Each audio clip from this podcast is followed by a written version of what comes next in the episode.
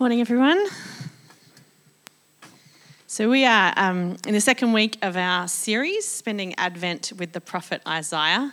And uh, I need to start this week with a bit of a confession um, or apology. So, last week, um, I was looking at Isaiah chapter 11, and I talked about the wrong kings.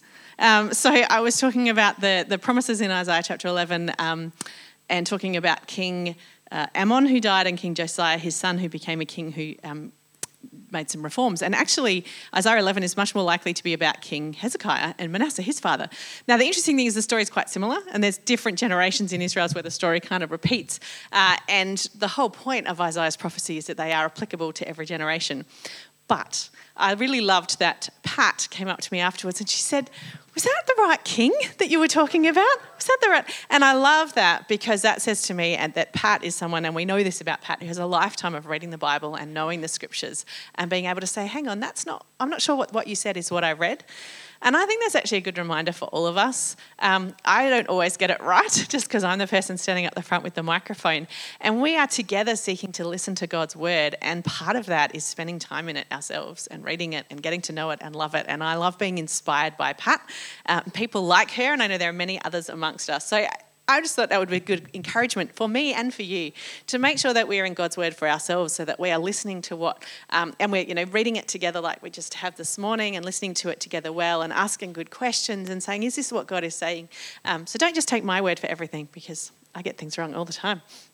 Um, but let's seek to listen together to what God is saying to us. But Isaiah's word was given in a particular time, particular place, but it was actually meant to resound and resonate for generation after generation after generation. Isaiah lived for a long time, and so there are a whole bunch of different kings, and it does get quite confusing, which is why I'm giving myself a slight pass for getting confused as to which kings were in which part of the book. Should write these things down. I was like, oh, I taught Old Testament, I know this story. Yeah, wrong story. Um, but it was written so that it could be passed down to generation after generation and hear anew in their time and place what God is saying and how it speaks to them.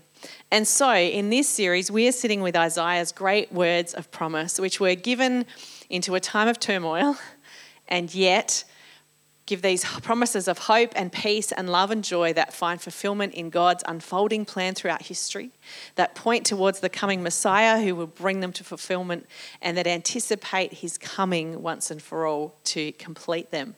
And so, although it was written, what, 2,700 years ago, these words are God's word to us today, and they speak to us in our time of turmoil in our time of expectancy and longing for God to step in, in our time of pointing to King Jesus and lifting him up and declaring how God's promises are fulfilled in him, and in our time of waiting and longing for his return when he will once and for all come and set all things right. This season of Advent is a season of longing and expectancy, but it's also a season of receiving again God coming to us. So today we're in Isaiah chapter 26. We jumped a few chapters on. And this section of Isaiah, uh, I've done my homework a little bit more carefully this week, in chapters 24 to 27, is actually part of this broader vision where Isaiah kind of steps back and he actually has prophecies about the whole world and some of the other nations around Israel. And so the vision is moving beyond just the people of God to the, the big picture of what God is doing globally and throughout history. And in these chapters, you have kind of this intermingling of promises of judgment and promises of restoration. Uh, so, God's desire for there to be righteousness and for those who are oppressing and exploiting and committing evil to be stopped, uh, and for there to be righteousness and judgment and justice upon them but also at the same time, God's beautiful promises of hope and restoration and wonder. And so these two truths come together at the same time. And that's a little bit like I feel like this message is going to be this morning. Uh, that's kind of like two sermons in one, because there are two key truths in this chapter about the topic that we're looking at today, which is the Advent theme of peace. And they kind of seem a little bit different to each other. There might be a bit of whiplash about two thirds of the way through this message, and yet one flows from the other, on from the other because there are a couple of different ways you can think about peace. And in this prophecy of Isaiah, which is well worth spending some time in this week for yourself and reading through, there are a couple of different ways about thinking about the peace. The first is really about how do we find peace for ourselves And then the second is how do we actually make peace in the world? And I think you need to find peace yourself. That's certainly the scripture's path that you find peace in Jesus, in God, and then we are invited to, along with Him, become peacemakers in our world. So I want to start by talking about how do we find peace. Uh, and there's one verse in particular I'd really love us to sit in. It's verse 3 of this chapter. And I know that there's not too many people in this church, there's a few uh, who are as old as me. But there used to be a song in the Brown Book of Scripture in Song about this verse. How many people remember the Brown Book? Oh, look at that. There's more than I thought. Yeah, confessions of children of the 80s. Um, so, yeah, this, this song, and it was quite a reflective and meditative song. And I remember it, and it sticks in my mind as a great song to just slow down and meditate upon the truth of these words, you will keep in perfect peace those whose minds are stayed on you because they trust in you. In a world of anxiety, in a world of uncertainty, in a world where things are constantly changing, how do we find peace? And this verse is not meant to be a magic formula and a guarantee, but it is an invitation an invitation that we can find peace when our minds are stayed on God and when we trust in Him. Kind of sounds like this uh, more modern idea of mindfulness. Uh, and mindfulness is a great concept. Uh, and there's a lot of research been, that has been done in recent years that shows that mindfulness is actually a really helpful practice to overcome anxiety uh, and to find a sense of peace in the world. And so I think there's a truth here that resonates. And yet it's kind of mindfulness plus trust in God. It's mindfulness that is not just attentive to ourselves or to nothingness, but attentive to the presence of God. Mindfulness is usually defined as a non-judgmental, judgmental, sorry, non-judgmental awareness of the present, including your body, your health, your emotions, and your self-perception. So the idea of slowing down and paying attention without making judgments, without trying to, you know, kind of say what's right or wrong, just noticing what is happening for you in the present moment. I think what Isaiah would add to that is this kind of mindfulness is attentiveness not just to the present, but to the presence of God. That is the hope of this story that God, Emmanuel, is with us. God is here, and we can pay attention to his presence. That might involve slowing down paying attention to the simplicity of the breath that is the gift of life that God has given us, to the moment that we're in, to our surroundings, to the people in the community around us. And to cast our minds or to meditate, as a word that is, again, much more commonly used in, uh, in certain modern practices, but actually is an invitation of the scriptures to meditate upon God's presence. What is God saying?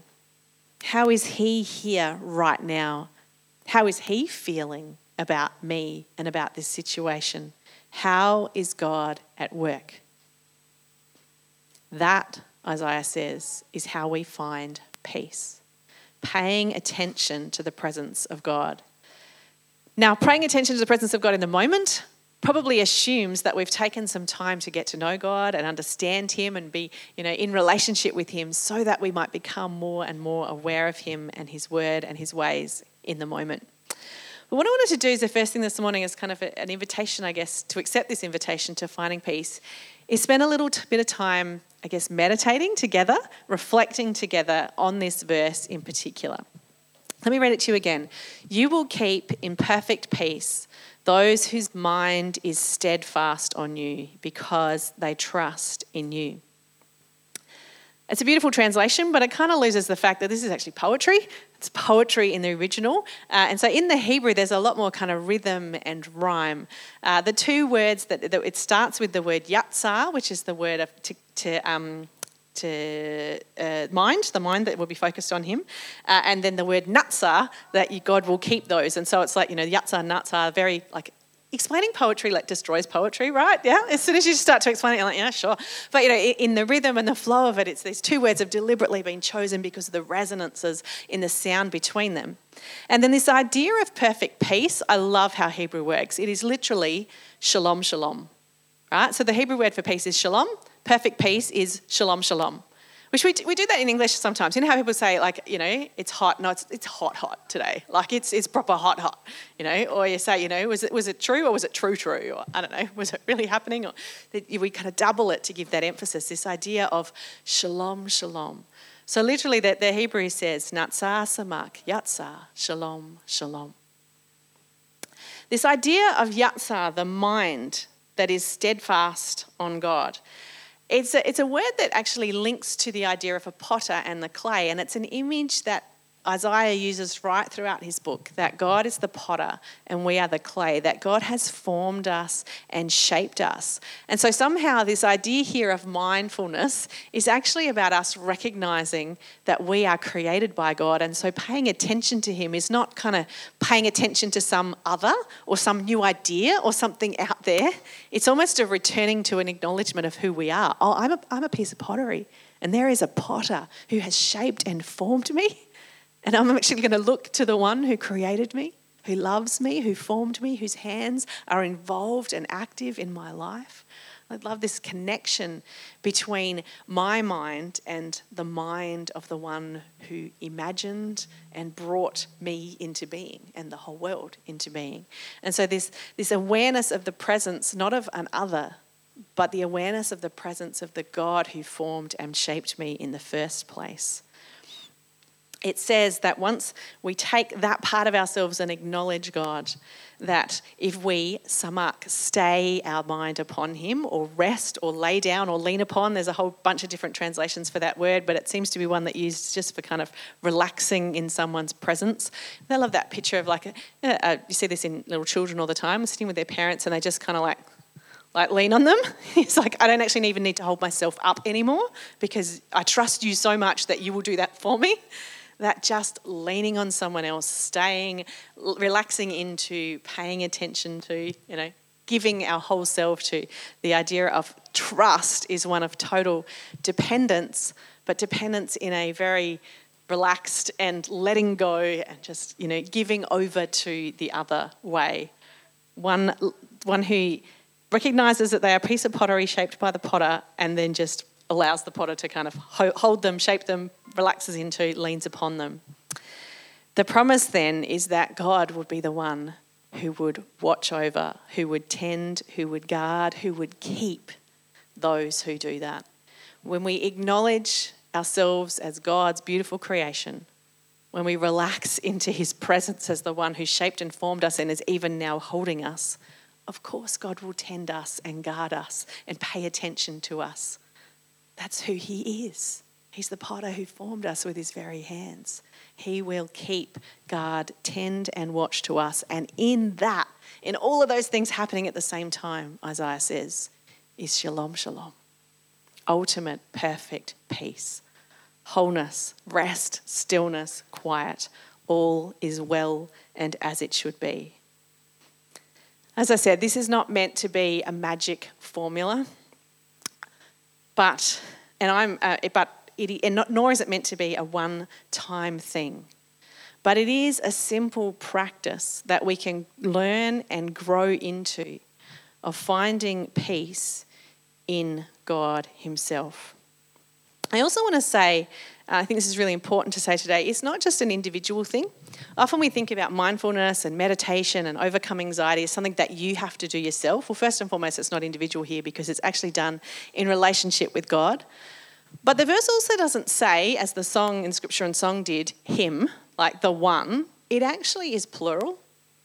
It says that God will keep in perfect peace those, the ones, the community whose minds are stayed on Him. This is something that we can do and practice together.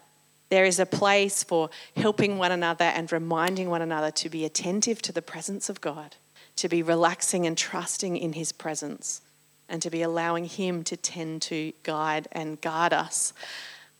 I don't know if we're very good at that. I don't know about you, but I find it a little bit harder to think about how do we do that for one another? Is it about asking the questions of how we're hearing from God and seeing God at work? Is it about just sitting in silence together sometimes? Is it about reading God's word together? Is it about being in a gospel group where we actually attentively pay, pay, you know, pay attention together to the scriptures and seek to see what God is saying through them? One of the best practices that I've introduced into my life, probably for about the last decade, uh, is I have a spiritual director.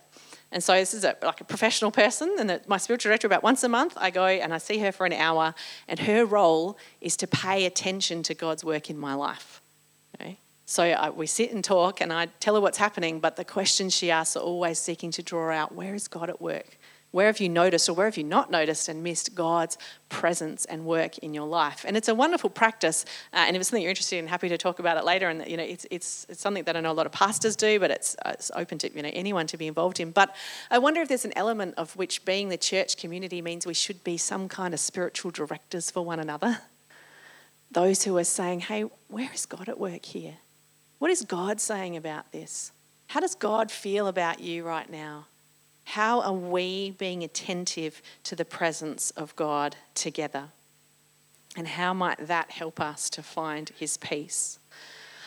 I also want to say that one of the ways we can help one another in this is actually acknowledging the really important role of professional pastoral counselling, of counsellors, of psychologists and psychiatrists. I certainly wouldn't want anyone to hear me saying today that if you're suffering from anxiety, you just need to pick a Bible verse and you know spend some time meditating on it and it magically will all go away.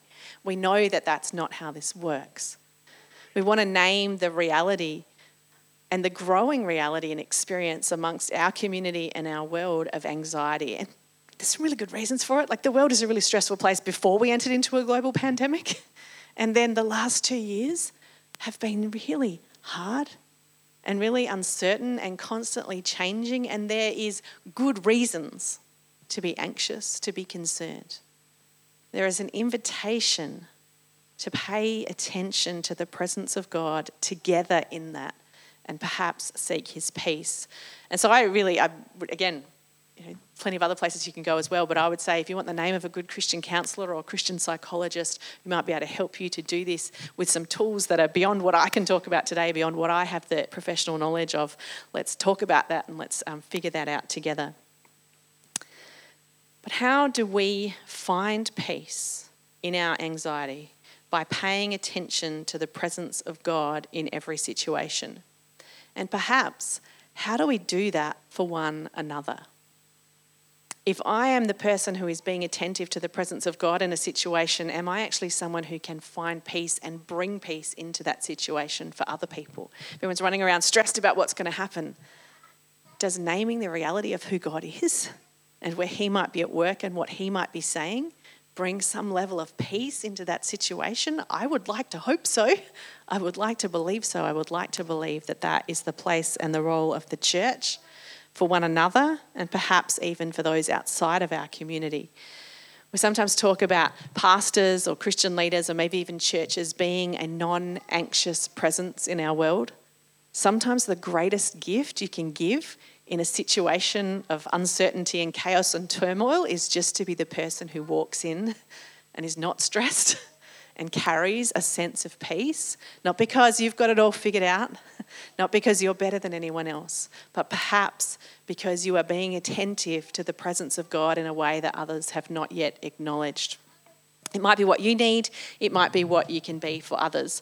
And so I'm going to try something really different, and this may not work, um, but I wanted to actually invite us just for a couple of minutes together to pay attention to the presence of God, to meditate on this verse, on this idea of where we might find our peace. And I'm trusting that God is here and will do this because I've got no magic to make this happen for you.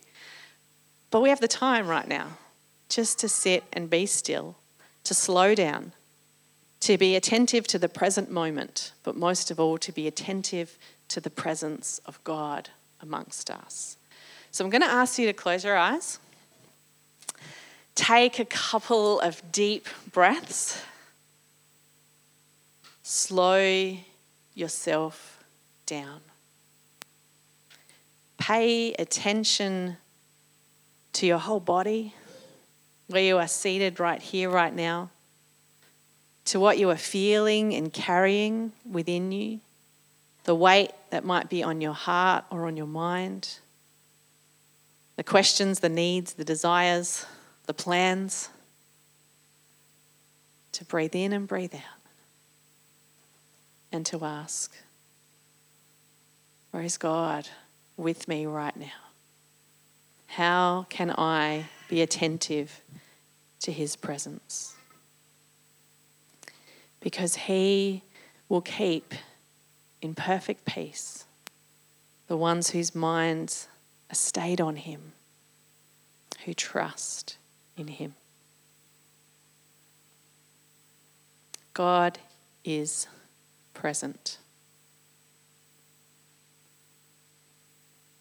God is attentive to you. God is tending to you. God is holding you just as He formed you. He now invites you to relax and let go. Lean on Him.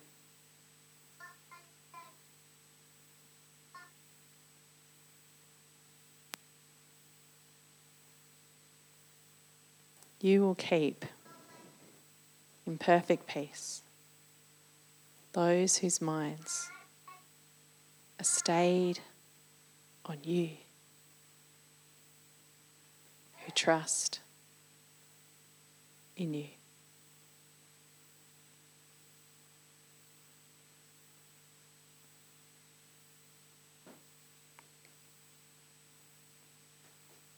You, God.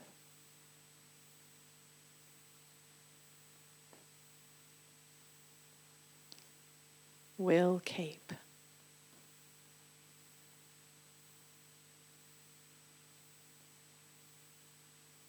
In perfect peace.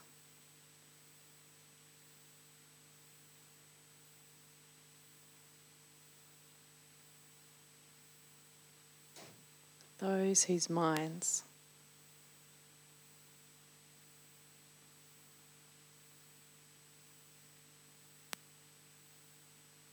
are stayed on you.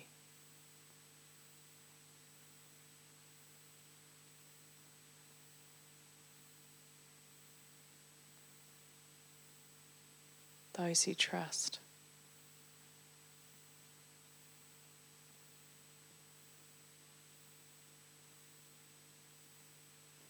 In you.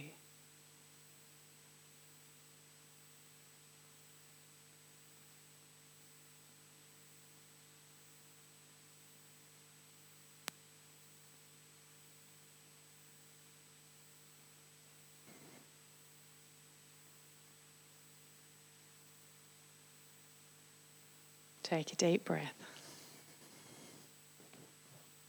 and open your eyes.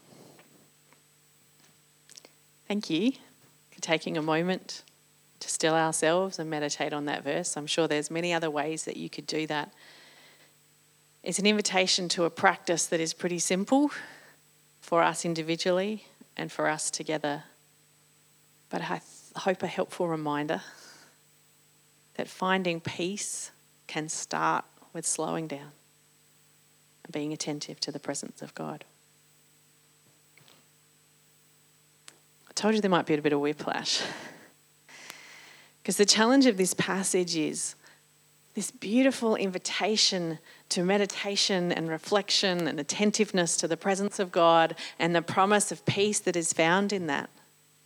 Then leads Isaiah to very different kinds of words about peace the kind of peace that involves humbling the mighty and lifting up the poor and the oppressed, that involves the upheaval of systems and orders in the world and the destruction of certain elements of what is happening around us.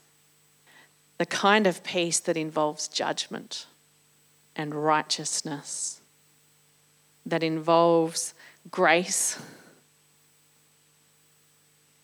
and zeal and fire so that peace might be established once and for all. It seems that Isaiah is saying it's one thing to find peace, and it's a good practice for us to find our peace in God. But we are invited to be peacemakers, to make peace in our world. And that's not going to happen sitting quietly. There's a time to sit quietly, and there's a time to get loud and messy and chaotic. And in verses 5 and 6, you get this incredible picture of God humbling those who dwell on high and leveling their city to the ground and casting it into dust. It's like a, a picture of a demolition. Know, um, brings, I'm sure this is not what Isaiah had in mind because I don't think it had been invented yet. But what it brings to mind is, for me, is those buildings when they like push a button and the whole thing starts to crumble.